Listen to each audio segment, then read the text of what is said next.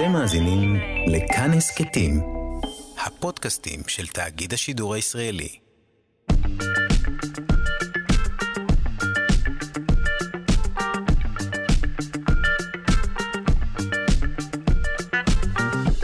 שלושה שיודעים.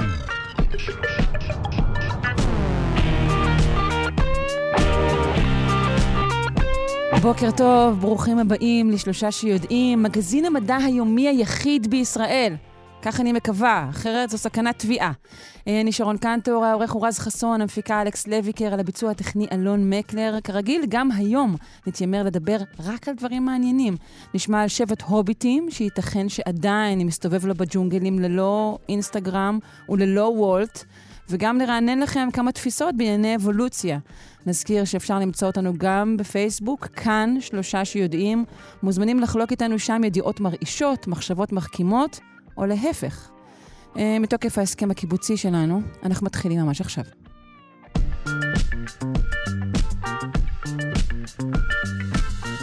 אנחנו מתחילים עם אה, פריצת דרך מחקרית בתחום שהוא אחד הכואבים בחוויה האנושית ובטח בחוויה ההורית. אה, מדובר במוות בעריסה. חוקרים טוענים שנמצא גורם או משהו משותף בעצם לתינוקות שמתו, מוות בעריסה. אנחנו רוצים לשוחח עם דוקטור יונתן בוטבול, רופא ילדים בכיר ומומחה בראומטולוגיית ילדים בבית החולים לילדים רות רפפורט במרכז הרפואי רמב"ם. בוקר טוב. בוקר אור. אה, אז לפני שבעצם נדבר על מה הם מצאו, נדבר אה, אולי על מה הם חיפשו. מדובר בתעלומה, נכון? עדיין, מוות בעריסה. לגמרי. אנחנו מדברים על uh, משהו שהוא למעשה הגורם מספר אחד למוות בשנת חיים הראשונה, uh, ולמעשה גם מהגורמים השכיחים בחיים, ב, בכל שנה בנפרד גם אחר כך. Uh, ועדיין לא ברור חד משמעית מה הגורם. Uh, יש, יש קושי לבדוק, מאחר וזה אירוע שקורה סדר גודל של אה, חצי מקרה לאלף, כלומר מקרה אחד לאלפיים אה, ילדים. בארץ בערך בשנה 45 מקרים של מוות בעריסה, זה קורה בשנת חיים הראשונה, ובעיקר, בעיקר בחצי שנת חיים הראשונה, כלומר בשישה חודשים הראשונים לחיים, ועדיין לא ברור הגורם. אני מניחה שנבדקו לאורך השנים אין ספור קורלציות, כי זה באמת נושא כל כך כאוב. אה, כן, ואנחנו יודעים שיש דברים שקשורים אה, בשכיחות גבוהה למוות בעריסה. אה, הדבר אולי שהכי ידוע זה הנושא של צורת השכיבה, ששכיבה על הגב נמצאה, זה הגורם העיקרי שנמצא מפחית ב-50% את הסיכוי למוות בעריסה. מפחית ב-50%. ב-50%, כלומר, שכיבה על הגב ביחס לשכיבה על הבטן או על הצד, מוריד את התמותה ב-50%, זו הייתה אחת הפריצות הדרך המשמעותיות שנעשו אה, בשנות ה-90. כלומר, לאורך השנים הרבות שבהם נהגו להמליץ על שכיבה על הבטן, בעצם היו יותר מקרים של מוות בעריסה? לגמרי. כלומר, המעבר לשכיבה על הגב זה אחד השינויים הדרמטיים שנעשו, זו הייתה המלצה אה, להמליץ אותה בשנות ה-90, הארצות, בארצות הברית, הארצות שהכניסו את זה כחלק מהמלצות השגרה, הראו ירידה בתמותה ב-50%, וההמלצה היום היא חד משמעית לשכב על הגב אה, לתינוקות, אבל יש עוד דברים שהעלו שכיחות. קודם כל רואים את המחלה יותר בבנים מאשר בבנות, קצת יותר בבנים מאשר בבנות. אה, עישון אימהי במהלך ההיריון נמצא כגורם סיכון. וגם פה, שוב, מדובר על, על מנהג שעד שהודיעו לנו שהוא לא טוב, חשבנו שהוא מצוין, שאפשר לעשן בהיריון, ב- בלידה, מעל הראש של הילדים. אז לא, גם פה לא שוב... אני לא בטוח ש... שמישהו חשב שעישון, אולי בשנות ה-50 חשבו שזה לא נורא, או בשנות ה-40, אבל uh, יודעים uh, בשנים האחרונות, כבר הרבה שנים, שעישון אמהי בכל שלב שהוא... גם בהיריון וגם אחרי הריון הוא גורם אה, מאוד לא טוב. גם... אבל אתה אומר שגם פה, בשעתו, כש, כשאנשים כן, כשנשים עישנו, אז הייתה יותר תמותה אה, לגמרי. של תינוקות. אוקיי. לגמרי, תמותה באופן משמעותי יותר. אה, פגות, למשל, זה גורם שמעלה סיכון, וגם מדברים על סביבת שינה. זה אומר שבאזור שהתינוק ישן, לא כדאי, המזרן לא צריך להיות רך מדי, ולא צריכים להיות חפצים כמו כריות ודובים ו- וכאלה שהתינוק יכול להיחנק מהם. לישון יחד עם ההורה באותה מיטה זה גם גורם סיכון עד פי שלוש. אה, חימום מוגזם של החדר, אה, או לבוש מוגזם של התינוק. ההמלצה היא היום בסדר אה, בערך 22 מעלות שהחדר יהיה. אני לא תמיד נצמד לטמפרטורה, אבל שיהיה נעים בחדר, שתוכל ללבוש חולצה דקה, זו ההמלצה. אם יש חימום מוגזם או לבוש מוגזם לתינוק זה גם גורם סיכון. לעומת זאת אנחנו יודעים שיש דברים שמורידים סיכון למוות בעריסה. אה, הנקה, אה, מוצץ אצל התינוק, זה דברים שמורידים אה, תמותה. ההמלצה על מוצץ, אני חושבת שהיא חדשה יחסית, נכון? כן, זה משהו בעשר שנים האחרונות, משהו כזה. אוקיי, כל הדברים שציינת, שוב, החום וה, והכריות והשמיכה וכל אלו, זה בגלל שזה מביא לשינה עמוקה יותר בעצם אצל התינוק, או שהם גורמים לחנק? כנראה שזה, היום מדברים על מה שנקרא triple risk theory, כלומר זה לא ברור חד משמעית מה הגורם, אבל כנראה שיש איזושהי הצטברות של שלושה גורמים אה, שגורמים לאירוע הזה של המוות בעריסה. אז הגורם הראשון זה הגורם הסביבתי, אז זה או עישון אמאי כמו שאמרתי, או חסימה מאיזשהו משהו אה, כמו כרית או משהו כזה. אז זה הגורם הראשון. הגורם השני זה איזושהי נטייה גנטית, שאולי תכף נדבר על זה בהקשר של המחקר. והגורם השלישי זה שלב התפתחותי אה, שבו נמצא התינוק, שבו למעשה המערכות, המערכות שאמורות להעיר את התינוק הן לא מפותחות מספיק. כן. אה, והשילוב של שלושת הדברים האלה זה מה שגורם בסופו של דבר לא, לאירוע ול, ולאירוע של המוות בעריסה. כן, אז שנייה אחת לפני שנגיע למחקר החדש ולמה שהוא מצביע, אני רק רוצה בכל זאת לייצג פה אולי אה, אוכלוסייה בעלת נטיות טבעיות יותר, ולהגיד שלפחות מבחינתי, השינה לצד הילדות שלי נראתה לי נכונה, אה, טבעית, דווקא שמרה, לפחות אצלי, על, על ערנות ותחושת ביטחון. אני טעיתי? אה, כנראה שכן. אה, את יכולה, אה, לישון באותו חדר זה משהו אחד, ולישון באותה מיטה זה משהו אחר, ולישון באותה מיטה חד משמעית מעלה פי שלושה, פי שלוש את הסיכוי למוות בעריסה, וההמלצה היא לא לישון באותה מיטה. בסדר גמור. מהסיבה כנראה שאתה יכול להירדם ולהסתובב על התינוק, ו... אמ, וכולי. כן, אני לא, לא רוצה פה לייצג את כל אוכלוסיית האימהות. אני חושבת שהרבה מאוד אימהות לא באמת ישנות לגמרי לאורך כל השנים הראשונות, אבל זה באמת נושא אחר. בואו נדבר על המחקר ומה שהוא מצא. טוב, אז המחקר, קודם כל, הוא, הוא מחקר, אה, אה, מחקר שפורסם בלנסט, אה, מחקר אוסטרלי. אה, אחת הבעיות, כמו, ש, כמו שהראיתי עכשיו, הבעיה היא שמדובר באירוע יחסית נדיר.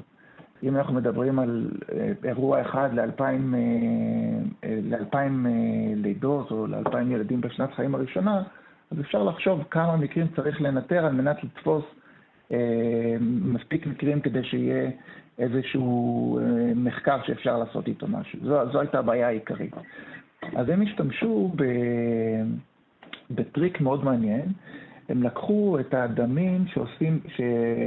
שמשתמשים בהם כסקר ילודים. אנחנו יודעים היום שברוב הארצות המערביות בעולם, כולל בישראל, כל תינוק שנולד, לוקחים לו איזושהי דקירה מהעקב, אה, לוקחים את הדם הזה, מייבשים אותו על אה, נייר גטרי, ועם ה... עם הדם המיובש הזה עושים כל מיני בדיקות כסקר ילודים, למצוא מחלות אה, נדירות בילודים. אז מה שהם עשו, הם אספו את כל הדמים האלה במשך שנתיים, שמו אותם אה, בשימור, ועקבו אחרי שנתיים אחרי כל הילדים שפיתחו מוות בעריסה. ואז למעשה הם הלכו אחורה ולקחו את אותם דמים שהם שמרו, ב... אה, שלקחו אותם בסקר ילודי, והשוו את הדמים שלהם אה, לעשרה ילדים שנולדו באותו יום, באותו מין, אבל לא, לא כמובן לא פיתחו מוות בעריסה, וגם השוו אותם אה, לדמים של אה, אה, ילדים שמתו בשנת חיים הראשונה מסיבה כלשהי אחרת. רגע, על כמה תינוקות סך הכל נעשה המחקר הזה? המחקר נעשה על משהו כמו 700 uh, תינוקות, okay. אוקיי. כאשר מה שהם בדקו זה חומר שנקרא בוטריל חולין אסטרז. בוטריל חולין אסטרז אולי אה, הוא בן דוד של משהו שאולי אנשים יותר מכירים שנקרא אציטיל חולין אסטרז. שהתפקיד שלו הוא למעשה לפרק את האציטיל חולין, שאציטיל חולין יש לו תפקיד למעשה בכל המערכת החולינרגית, לא, כל המערכת שמווסתת את המערכת האוטונומית, המערכת שדואגת שאנחנו ננשום, שאנחנו, mm. שיהיה לנו דופק, כל המערכת הזו מבוסתת על ידי אציטיל חולין. והפוטריל חולין אסטרז הוא למעשה איזשהו אנזים שמפרק את האציטיל חולין והוא מווסת למעשה את המערכת האוטונומית. ולמעשה הבדיקה של הבוטריל חולין אסטרז היא למעשה איזושהי בדיקה שאומרת לנו כמה המערכת האוטונומית שלנו עובדת טוב, בוא נגיד ככה, או כמה המערכת החולינרגית שלנו פעילה. אמ, אני אדבר טיפה אולי מה, כמה, מה מצאו, ואחר כך אני אולי אכנס okay. אוקיי. טיפה יותר... נצטרך גם טיפה, טיפה, טיפה לקצר. אוקיי, okay. אוקיי. okay. בסדר. אז אנחנו, סך הכל אה, בדקו 26 ילדים עם אה, אירוע של מוות בעריסה, ו-30 ילדים שמתו מגורם אחר, והשוו אותם ל-540 ילדים בריאים. ומצאו באופן חד משמעי מובהק שהבוטריל חולין אסטרז אצל הילדים עם האירוע של מוות בעריסה היה אה, נמוך הרבה יותר. אה, מה שבעצם פגע ביכולת שלהם להתעורר כש, כשיש איזושהי בעיה. בדיוק, זה בדיוק העניין. הרמה הנמוכה הזאת אה, כנראה מרמזת על זה שהיכולת של התינוק להתעורר היא נמוכה יותר מאיזשהו גירוי, כלומר יכול להיות שזה איזשהו גירוי שבמקרה נפלה עליו הכרית, או, mm-hmm. או, שכל, או, איזה, או איזה וירוס שגרם לו טיפה להיות יותר. אז הפגם הזה גרם להם לקושי יותר גדול בהתעוררות, קושי יותר גדול בהאצת הדופק אה, במקרה סטרס. אז זה משהו שעכשיו יתחילו לבדוק ולגלות ואז לעשות עם זה משהו, או שמוקדם מדי? אה, אני לא חושב שמחר בבוקר אנחנו נראה את זה, אבל יכול להיות שאם יהיו מחקרים אה, גדולים יותר, במספרים משמעותיים יותר, אז זה יהיה איזושהי בדיקת סקר. ויכול להיות שבעתיד ילדים שיש להם רמה מאוד נמוכה, יחברו אותם למוניטור או יעשו איזשהו משהו על מנת אה, למנוע את האירועים האלה, או לפחות ידגישו במשפחות האלה במיוחד את, ה, את האזהרות ש... שאר האזהרות שדיברנו עליהן. וזה משהו שניתן כן. לברר אותו כבר בזמן ההיריון, או רק אחרי הלידה? זה משהו שאפשר לבדוק רק אחרי הלידה, כרגע. אה, אבל זה משהו שפשוט יחסית, כי זה איזושהי, כמו שהראיתי, זה בדיקת דם שלוקחים בכל מקרה לתינוק, mm-hmm. רק צריך אה, לבדוק את הרמה של, ה, של האנזים הספציפי הזה. טוב, היית מגדיר את זה כפריצת דרך במחקר של, של הדבר הזה, שבאמת היה מאוד מסתורי עד עכשיו? אני חושב שכן. אה, רמזים לזה היו גם במחקרים קודמים, אבל זו פעם ראשונה שיש שם איזשהו סמן בדם שאתה יכול עוד לבדוק עוד לפני האירוע, ואולי לרמז. אני כמובן שכבדהו וחשדהו וצריך עוד קצת אה, עבודות שיחזקו את זה, אבל בהחלט אה, מדובר פה בפריצת דרך משמעותית. כן, והבנתי שהרופאה שהובילה את המחקר, בעצם היה לה בן שנפטר בעצמו עם מוות בעריסה. האמת שלא הכרתי את, ה, את הפרט הפיקנטי הזה. זה מה שאומרים, כן. אה, שזה אולי מה שהוביל, מה שנתן את הדרייב פה למחקר הזה. אז בכל אופן, נעקוב, זה אה, נשמע כן כמו פריצה. טוב, נאחל לכולם בריאות ולהקפיד על שאר הכללים שציינת כמובן, שהם עדיין חשובים מאוד. דוקטור יונתן בוטבול, רופא ילדים בכיר ומומחה ברמטולוגית ילדים בבית החולים לילדים, רות רפפורט, המרכז הרפואי רמב"ם. אני מודה לך מאוד. יום טוב.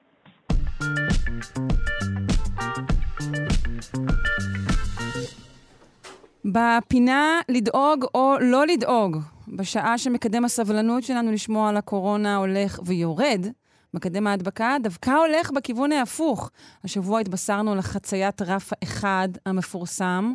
אנחנו רוצים לפנות לדוקטור אלה סקלן, וירולוגית, חוקרת וירוסים בפקולטה לרפואה מאוניברסיטת תל אביב. בוקר טוב. בוקר מצוין. אז לדאוג או לא לדאוג? זו הפינה. אולי, אולי לדאוג. אולי לדאוג. אנחנו נצטרך לפתוח פה רובריקה אחרת בכל המסמכים, זה ממש מסבך אותי. לעקוב בזהירות. אני חושבת לעקוב בזהירות. ש... אני לא, לא חושבת שצריך להסתכל על כל שינוי בעשירית אחוז של מקדם ההדבקה. אני חושבת שמקדם ההדבקה כרגע הוא מדד לא הכי מדויק בגלל כל השינויים במדיניות של הבדיקות, המון המון... רגע, פה את צריכה לעצור, זה הדבר. מה הופך אותו כרגע לפחות מדויק? הרי אנחנו כולנו סוגדים לדבר הזה. אז המון המון אנשים לא נבדקים, אה, וגם היו כל מיני שינויים. אה, בעיקר נגיד אנשים עוד לא הפסיקו את הבדיקות של אנשים שבאים מחו"ל, אז למשל, המון המון, חלק מהמקדם הדבקה מתבסס על, הדבק, על זיהויים של הדבקות של אנשים שבאו מחו"ל, ולא בהכרח למשל משקף את מה שקורה פה. ופה גם המון המון אנשים מתחילים להתעייף ולא לא להיבדק ולא לדווח, אז, אז המדד הזה הוא לא בדיוק מדויק. גם נדמה לי שביממה האחרונה אפילו הוא ירד עוד טיפה. אנחנו רואים פרמטרים אחרים שדווקא נראים יותר טוב מצד אחד, ולכן אמרתי אולי לדאוג, שזה יהיה למשל ירידה בחולים הקשים. אבל אם אנחנו נסתכל טיפה על חו"ל, יש לנו כל מיני תתי וריאנטים של האומיקרון, שבמדינות מסוימות עכשיו דווקא כן מספר ההדבקות עולה, כמו למשל בארצות הברית. מדובר על, מה שמם, ארבע, חמש? נכון, ארבע, חמש הם בעיקר, הם לא בארצות הברית עדיין, הם בעיקר בדרום אפריקה. Mm-hmm. ובארצות הברית יש לנו תתי וריאנטים שנקראים BA2 ו-BA2-12-1. 2 זה לא, זה לא מי שאנחנו כבר מכירים היטב? אני... טוב, כבר לא, התבלבלתי. לא, 아, זה, לא, זה תתי וריאנטים okay. של אוקיי. האומיקרון, שהם שונים ממנו בדי הרבה מוטציות. ולצערנו מי שנדבק מאומיקרון לא מוגן מהזנים האלה. בארצות הברית אנחנו רואים גם עלייה קצת באשפוזים, משהו כמו של 20 אחוז. Mm, עלייה באשפוזים. כי אנחנו אני... כולנו אומרים, טוב, כל עוד אין עלייה באשפוזים, כל עוד יש ירידה בחולים קשה, אז אנחנו ללא ספק מפילים את הפינה שלנו על לא לדאוג. נכון, אבל uh, עוד פעם, אנחנו צריכים, uh, המגפה לצערנו, עוד, אני לא חושב שעדיין אפשר לחגוג את uh, סיום הקורונה. המגפה עוד פה לצערנו אם אנחנו מסתכלים על חו"ל, ולכן אני אומרת שאולי לדאוג, אנחנו צריכים עדיין לעקוב אחרי מה שקורה גם בארץ וגם בעולם. וכרגע, אה, שוב, מה שאנחנו רואים בארצות הברית אה, לא, לא, לא נראה נעים, ולכן אנחנו כן אה, צריכים להמשיך לעקוב אחרי מה שקורה. בארץ כרגע, העליות האלה, התנודות הקטנות האלה של מקדם הדבקה, אני לא חושבת שצריך כרגע בשלב הזה להילחץ מהם. כן צריך לעקוב אחרי מה שנמצא במדינות האחרות. אה, ושוב, מי שלא מחוסן, כרגע חיסונים, אה, למרות שיש איזושהי ירידה מסוימת ביעילות שלהם אה, עם הווריאנטים החדשים האלה, עדיין הם התשובה הכי, הכי טובה שיש לנו, ורק 60% מהאוכלוסייה בארץ מחוסן, ולכן צריך עוד פעם לעקוב ולהגיב בהתאם. אנחנו רואים okay. אוקיי. שהנגיף גם מתנהג, מתנהג בצורות שונות במדינות שונות. כרגע בארץ על פניו המצב אה, נראה טוב, אבל שוב, גם לא צריך להיכנס לשאננות. לא, הנגיף עשוי להתחיל לזרוק כיסאות פלסטיק וכל מיני דברים שעושים רק פה. אה, מה עמדתך לגבי אה, אה, ביטול, נכון, תכף יהיה ביטול של בדיקות בשדה התעופה, נכון? אה, אני לא חושבת שהייתי מבטלת באופן גורף את הבדיקות בשדה התעופה. הייתי משאירה איזשהו משהו מדגמי, כי כן, כמו שאת רואה... אה, משהו מדגמי, מעניין. לפחות משהו מדגמי, זה המינימום, אה, כי כמו שאת רואה, במדינות אחרות כן יש וריאנטים שמתחילים להתפשט, אה, והם וריאנטים, שוב, כמו שאמרתי, שהיעילות של החיסון כלפיהם אה, יורדת. Mm-hmm. ולכן, כן, אני חושבת שכן חשוב לדעת מה מצבנו ומה מגיע לפה ועם מה אנחנו צריכים להתמודד. ומי שהוא עצמו באוכלוסיית סיכון, או חוזר לבית שיש בו אנשים באוכלוסיית סיכון, מן הסתם כדאי שייבדק כשהוא חוזר מחו"ל? אני, אני מניחה שכן. אני מניחה שדבר כזה יכול לעזור. מישהו ב, בסיכון, יש עכשיו גם אה, אה, כל מיני אה, חיסונים פסיביים, כל מיני נוגדנים שאפשר לתת שמחזיקים מעמד mm. הרבה זמן. אה, כן, מישהו בסיכון, אני גם הייתי ממליצה אה, אה, להמשיך ולהסתובב עם, עם מסכה. הקורונה עדיין פה, היא עוד לא עברה לגמרי. המצב שלנו כרגע הוא יחסית טוב, אבל שוב, זה מה שאמרתי, אולי לדאוג. חשוב שנמשיך לעקוב אחרי מה שקורה בעולם, ונדע איפה אנחנו עומדים. זה מה שיש לנו בסדר כרגע. גמור, אולי לדאוג. אני רואה שאני לא אוציא ממך נחרצות הבוקר, אבל uh, האמת שזה עדיף ככה. דוקטור אלה סקלן, וירולוגית, חוקרת וירוסים בפקולטה לרפואה מאוניברסיטת תל אביב, אני מודה לך מאוד. בריאות לכל. תודה רבה, יום טוב.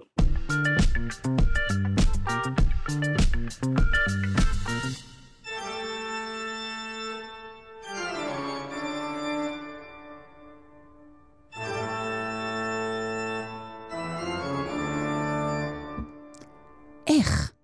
למה דווקא? למה דווקא ככה? תשובות לשאלות האלו כרגיל, בפינת האבולוציה שלנו, והיום לא הכל בגנים. בוקר טוב לפרופסור אריאל צ'יפמן, חבר המחלקה לאקולוגיה, אבולוציה והתנהגות באוניברסיטה העברית. בוקר טוב. בוקר אור. אוקיי, אנחנו מדברים על אבולוציה שאינה תלוית גנים, נכון? נכון. הסבר. אז הפרדיגמה המקובלת, מה שרוב האנשים חושבים, גם רוב חוקרי האבולוציה במשך שנים חשבו, שאבולוציה היא תהליך שבו גנים, או הגנים שמיוצגים באוכלוסייה, משתנים בגלל, אה, בגלל ברירה טבעית. גנים שמעניקים תכונות חיוביות נשארים באוכלוסייה, וגנים שמעניקים תכונות פחות חיוביות נעלמים, ובעצם כל, כל שינוי אבולוציוני הוא בהכרח שינוי גנטי. הולך ומסתבר בשנים האחרונות, כמו בהרבה דברים, שהסיפור לא כל כך פשוט, ויש לנו יותר ויותר דוגמאות לשינויים שהם שינויים לא גנטיים, או, או השפעה של גורמים לא גנטיים על האבולוציה. בבקשה, דוגמאות? דוגמאות. בלי דוגמאות אנחנו מזה- לא מקבלים. כן, אז חלק מזה מתקשר לתחום המאוד משמעותי שהתפתח בשנים האחרונות של אפיגנטיקה. זה אפיגנטיקה זה תחום בגנטיקה ולא במחקר האבולוציה של כל מיני דברים שמורשים לא דרך שינויים ב-DNA ויש הרבה מאוד דוגמאות של אה, אה, קישוטים על ה-DNA, שינויים שהם לא שינוי ברצף אלא תוספות למבנה של ה-DNA וכל מיני מולקולות קטנות שעוברות ביחד עם ה-DNA. אז כל הדברים האלה קשורים להורשה לא גנטית אבל לא ברור עד כמה הם מתקשרים לאבולוציה. כי רוב השינויים האלה, גם אם הם שינויים שעוברים מדור לדור, לא מתקבעים לאורך תקופות ארוכות ולא כל כך מובילים לשינויים. השינויים המשמעותיים הם דווקא מתחום אחר. אה, מתחום, אני יכול לתת כמה דוגמאות, אבל כיוון אחד זה כיוון של מה שנקרא אבולוציה תרבותית, שזה למידה של התנהגויות שעוברות מהורים לצאצאים לא דרך גנים, אלא דרך זה שההורים מלמדים את הצאצאים, או הקבוצה של בעלי חיים מלמדים אחד את השני התנהגות מסוימת. למשל, אם קבוצה מסוימת של קופים לומדים איך לפצח איזשהו סוג של אגוז שקופים אחרים לא יכולים לפצח, אז לקופים האלה יש יתרון והאוכלוסייה שלהם תגדל כי הם יכולים לנצל משאב לא קיים. ועם הזמן הם ישתלטו והקופים שלא למדו אף פעם לפצח את האגוז הזה ייכחדו. עכשיו זה שינוי שהוא רגע, לא רגע, שינוי רגע, גנטי. אבל זהו, אבל השאלה היא האם הדבר הזה הוא לא כן תלוי גנים, איזשהו גן ש, שמבשר על יכולת, איזשהו משהו, ב, לא יודעת מה, באורך האצבעות שלהם. אה, כן ולא. אז הכל תלוי גנים במובן שעצם היכולת ללמוד היא תלויה בגנים. אבל הלמידה הספציפית, ה- ללמוד את הטריק על איך להחזיק את האגוז ואיך להרביץ לו עם האבן, זה משהו שנלמד ומלמדים אחד את השני, ויש לנו דוגמאות לזה. כמו שקופים ובעלי חיים אחרים מלמדים אחד את השני איך להתמודד עם משאב מסוים, איך לנצל סוג מסוים של מזון. אז כן, היכולת ללמוד תלויה בגנים, אבל הלמידה עצמה לא עוברת גנטית, ועובדה היא שזה יכול לעבור גם בין פרטים לא קרובים. כלומר, גם חברים לאותה אוכלוסייה שהם לא בהכרח צאצאים אחד של השני, יכולים ללמד אחד את השני. ואז תכונה כזו זו תכונה שתשתלט באוכלוסייה, כמו תכונה גנטית, ותגרום לשינוי באוכלוסייה ותגרום לאיזשהו שינוי ארוך טווח שהוא לכל עניין ודבר שינוי אבולוציוני, למרות שהוא לא גנטי. Mm, אתה מכניס בתוך הקבוצה הזו אה, גם דברים שקשורים לאזורי מחיה?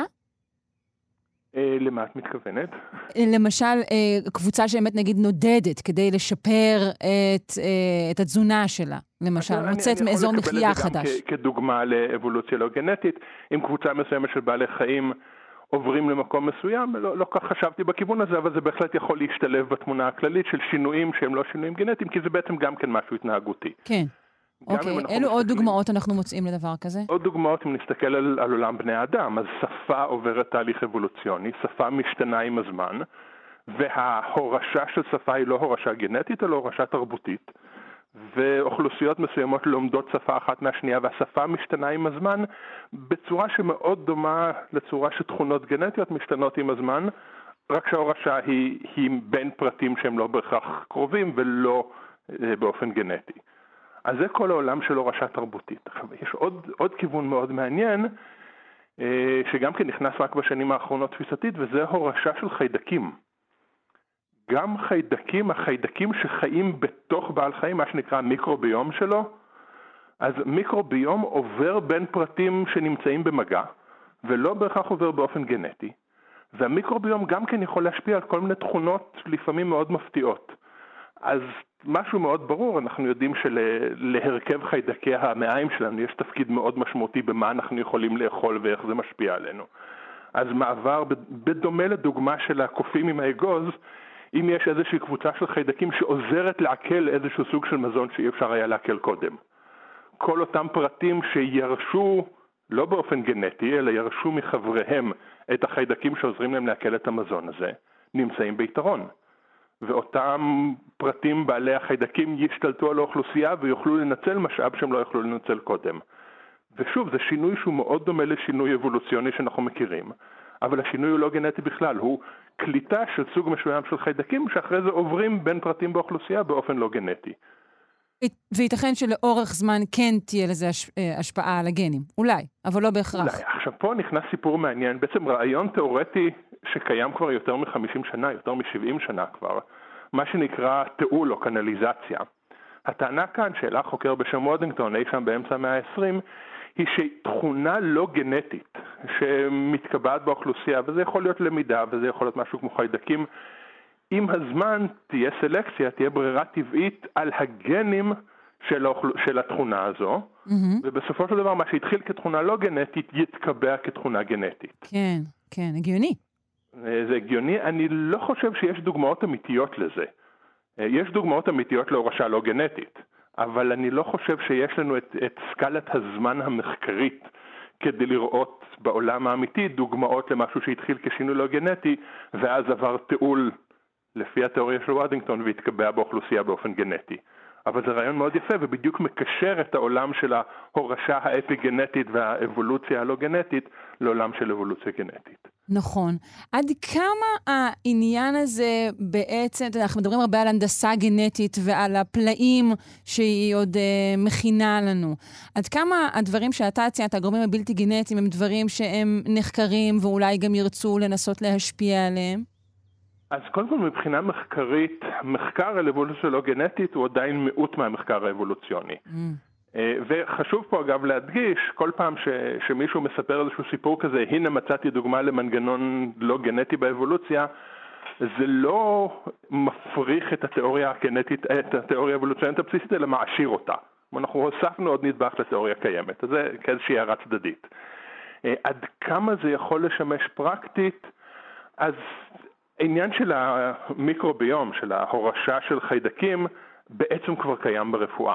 כלומר, כבר תהליכים שמשתמשים בהם ברפואה של בני אדם, בין השאר מעבירים חיידקים כן. לאנשים שיש להם נכון, בעיות, uh, בעיות טיפוליות, וזה משהו שנובע מהרעיון של הורשה לא גנטית של, של התמודדות עם אוכל. אז זה משהו שכבר קיים. אבל זה יעבור לדור הבא? אני יודעת שהם משתמשים בזה לאנשים, אבל זה, זה עובר לדור הבא? כשעושים נגיד העברה של חיידקים באמת? זה לא עובר באופן ישיר לדור הבא, אבל כן אנחנו יודעים שבהנקה יש בהחלט העברה של חיידקים מהאם לתינוק. נכון. אז זה לא העברה של כל המיקרוביום, אבל בהחלט חלק מההורשה הלא גנטית הזו הוא בדיוק בהנקה של אימהות. אבל יש גם אנשים שחיים ביחד באותו בית. עם הזמן מתחילים לחלוק חיידקים ומתחילים, ומתחילים לחלוק מיקרוביום, אז כן אם מישהו מקבל איזשהו טיפול חיידקי, זה יעבור עם הזמן באופן לא גנטי גם לאנשים שחיים איתו. Mm, מרתק ממש. Uh, טוב, אנחנו נאלצים לסיים בשלב הזה. Uh, כולנו עכשיו מסתכלים uh, על אלו שחיים איתנו כאן באותו חלל ומבינים עד כמה אנחנו קשורים באופן גם אה, חיידקי. תודה רבה לך, פרופ' אריאל צ'יפמן, חבר המחלקה לאקולוגיה, אבולוציה והתנהגות באוניברסיטה העברית. תודה רבה, להתראות.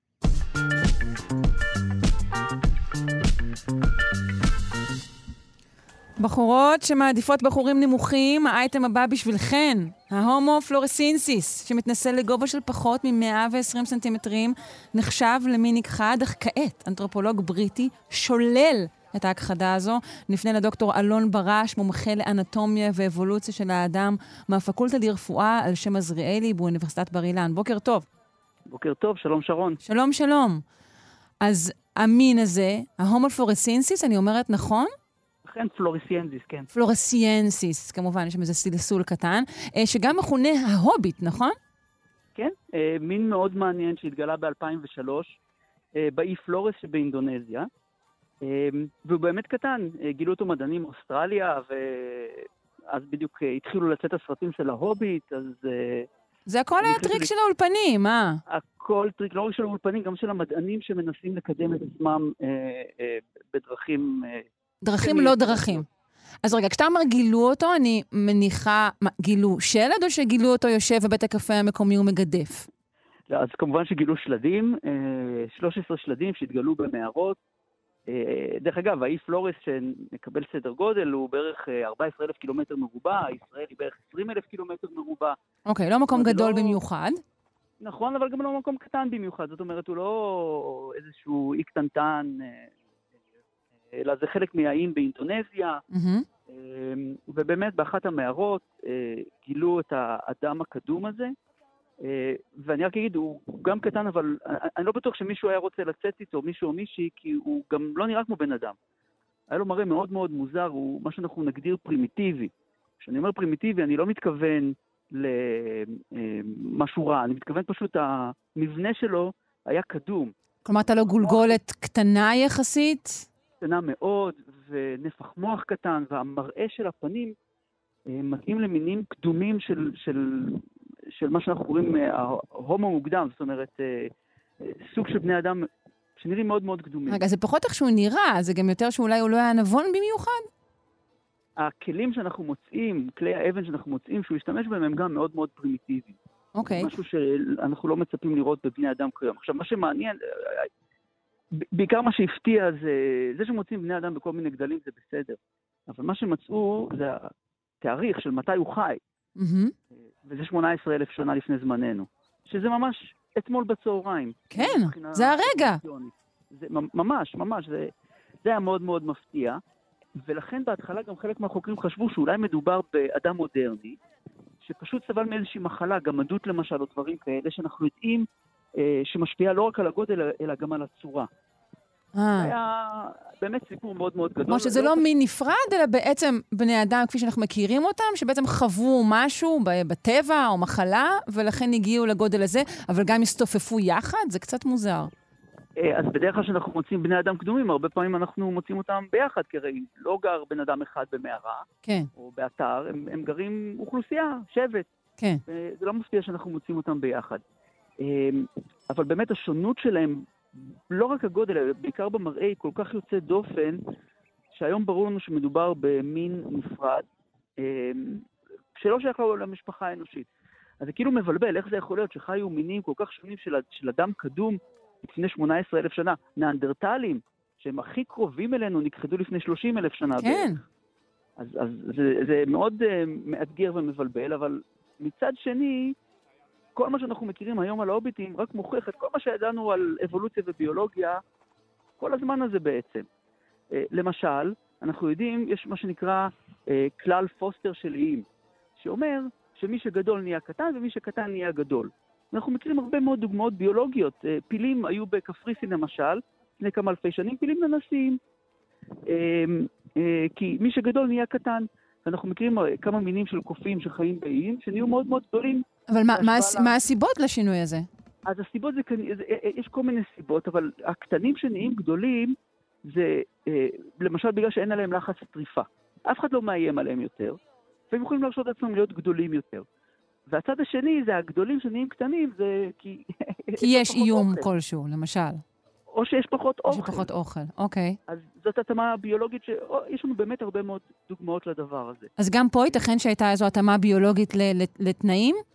כן, ז- זאת ההשערה היום, שהם פשוט, כמו כל יצור ביולוגי אחר, הם נהיו, נהיו קטנים יותר. כן. אה, ו- והם לא נכחדו, זה... זה זהו, בוא נגיע, בוא נגיע פה לסקופ או לסקופ לכאורה, שהטענה של הפרופסור הבריטי הזה, זה שהם עדיין כאן איתנו. אה, אז, אז הוא פרסם מאמר דעה בעיתון שנקרא The Science. אין לו מהמם. הוכחות שהם עדיין כאן. אה, אה, הוא, הוא, דרך אגב, קוראים לו גרגורי פורס, ניתן לו את הכבוד. כן, כן. הוא, הוא, הוא, הוא לא מצא שום הוכחה לדבר הזה.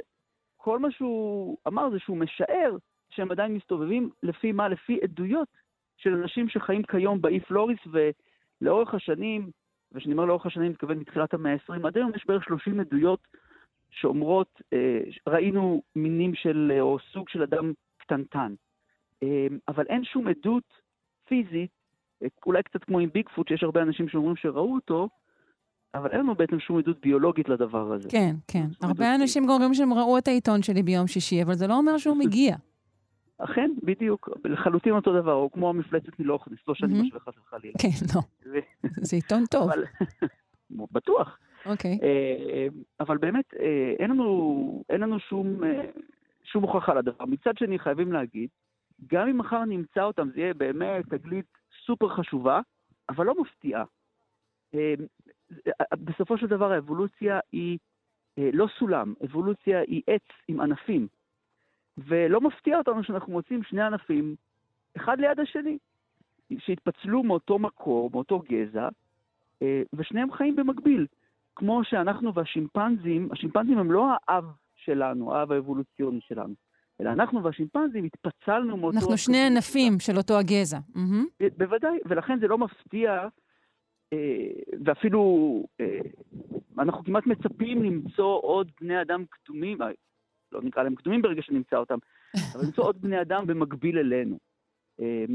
בהחלט יכול להיות שזה יקרה, אני חושב ש... כן, זה יכול להיות. אני אגיד לך משהו, אני בתחושה שלא ניתן לגלות עוד שום דבר בסגנון הזה. כאילו, יש לי לוויין בכריך, אז אפשר עדיין למצוא כל מיני דברים בעולם ברמה כזאת שלא מצאו אותם? אולי רק באינדונזיה? יש משהו באינדונזיה שמייחד אותם מהבחינה הזו? אז אני באמת חושב שיצורים בכזה סדר גודל ו-120 סנטימטר גובה ובערך 30 קילוגרם משקל, זה באמת יהיה מאוד יוצא דופן למצוא, אנחנו לא רגילים למצוא כאלה בעלי חיים בכזה סדר גודל. אני, אני גם חושב שבאמת זה לא, לא סביר. אבל, אבל אני לא, אני, אני, אני מאוד אשמח, אבל אני לא אפול מהכיסא אם אנחנו נמצא דבר כזה. אבל באמת, כמו שאת אומרת, הסיכוי למצוא ושפספסנו כאלה בעלי חיים גדולים, עכשיו, לא, זה לא אחד, כן? אנחנו מדברים על אוכלוסייה. אוכלוסייה, זה, כן. כן, זה, זה, זה מאוד לא סביר. מצד שני, כל האזורים האלה של יערות הגשם, גם אה, בדרום מזרח אסיה, גם אה, בדרום אמריקה, אה, מינים ביולוגיים אנחנו מגלים שם כל הזמן. אה, אה, בעיקר קטנים, אבל גם גדולים. כל הזמן מתגלים מינים חדשים. באמת, אה, אה, אותו לוויין אה, שצופה עלינו מלמעלה, קשה לו לחדור את אה, צמרת העצים ביער הגשם. Um, having said that, כמו שאומרים באנגלית, אני מאוד מסופק אם אי פעם נמצא משהו כזה. טוב, אבל אני מודה שזה יודע, קצת, יודע. זה, זה, זה תמיד מעודד אותי קצת לחשוב שעדיין מתחת לחופת העצים הזו אפשר למצוא כל מיני דברים שעוד לא גילינו. ואולי... אנחנו מוצאים המון, כל הזמן, כל הזמן, בעיקר חרקים ובעלי חיים יונקים uh, וחסרי חוליות קטנים, אבל... אבל הוביטים קשה להאמין, אבל בוא נשאיר פה איזה אולי. בטוח, כי, תמיד. כי פנטזיה היא גם כן דבר משמח. בהחלט. דוקטור אלון ברש, מומחה לאנטומיה ואבולוציה של האדם מהפקולטה לרפואה על שם עזריאלי באוניברסיטת בר אילן, אני מודה לך מאוד מאוד. תודה רבה. ביי.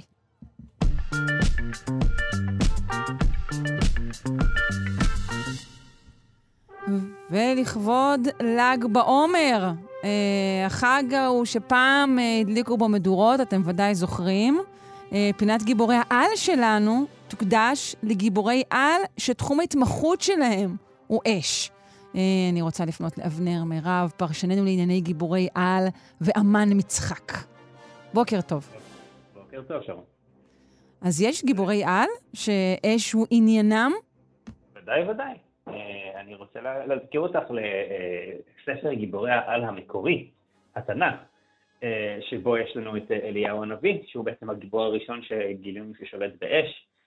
שניים מהסיפורים מאוד מאוד מאוד מוכרים שלו בתנ"ך קשורים בשליטה באש, אחד זה ההתמודדות שלו מול נביאי הבעל על הר הכרמל, שם הוא הצליח לבקש והצליח בעצם לגרום לקדוש ברוך הוא להוריד אש מהשמיים, לעומת נביאי הבעל שלא הצליחו וכמובן שהוא עלה השמיים, כן.